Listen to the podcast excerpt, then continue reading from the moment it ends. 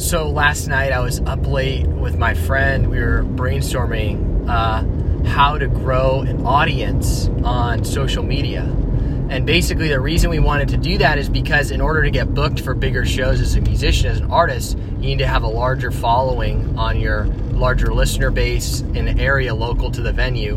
And also, it's good to have like verified accounts on your social media and just a large following, because basically they want to make sure that you can pull, uh, you know, that if you post and promote a show, that people are going to show up and tickets are ultimately going to sell. So I was thinking, like, how can we do that? I was like, well, I wasn't sure which call to action to promote. Do we want people to do this? Do they want people to subscribe here or do that? Or, but then it hit me.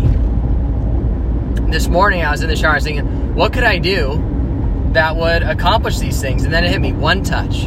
With One Touch, you can um, you can just go on a landing page, and when you tap the One Touch button, it automatically follows and shares information and follows everybody.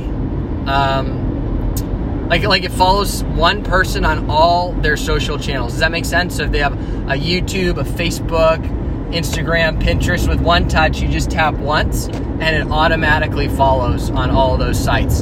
So you can stay in touch. And if you're not interested, right after the touch, you can opt out of a opt out of the ones you're you're not interested in, and and and uh, keep the ones that you are.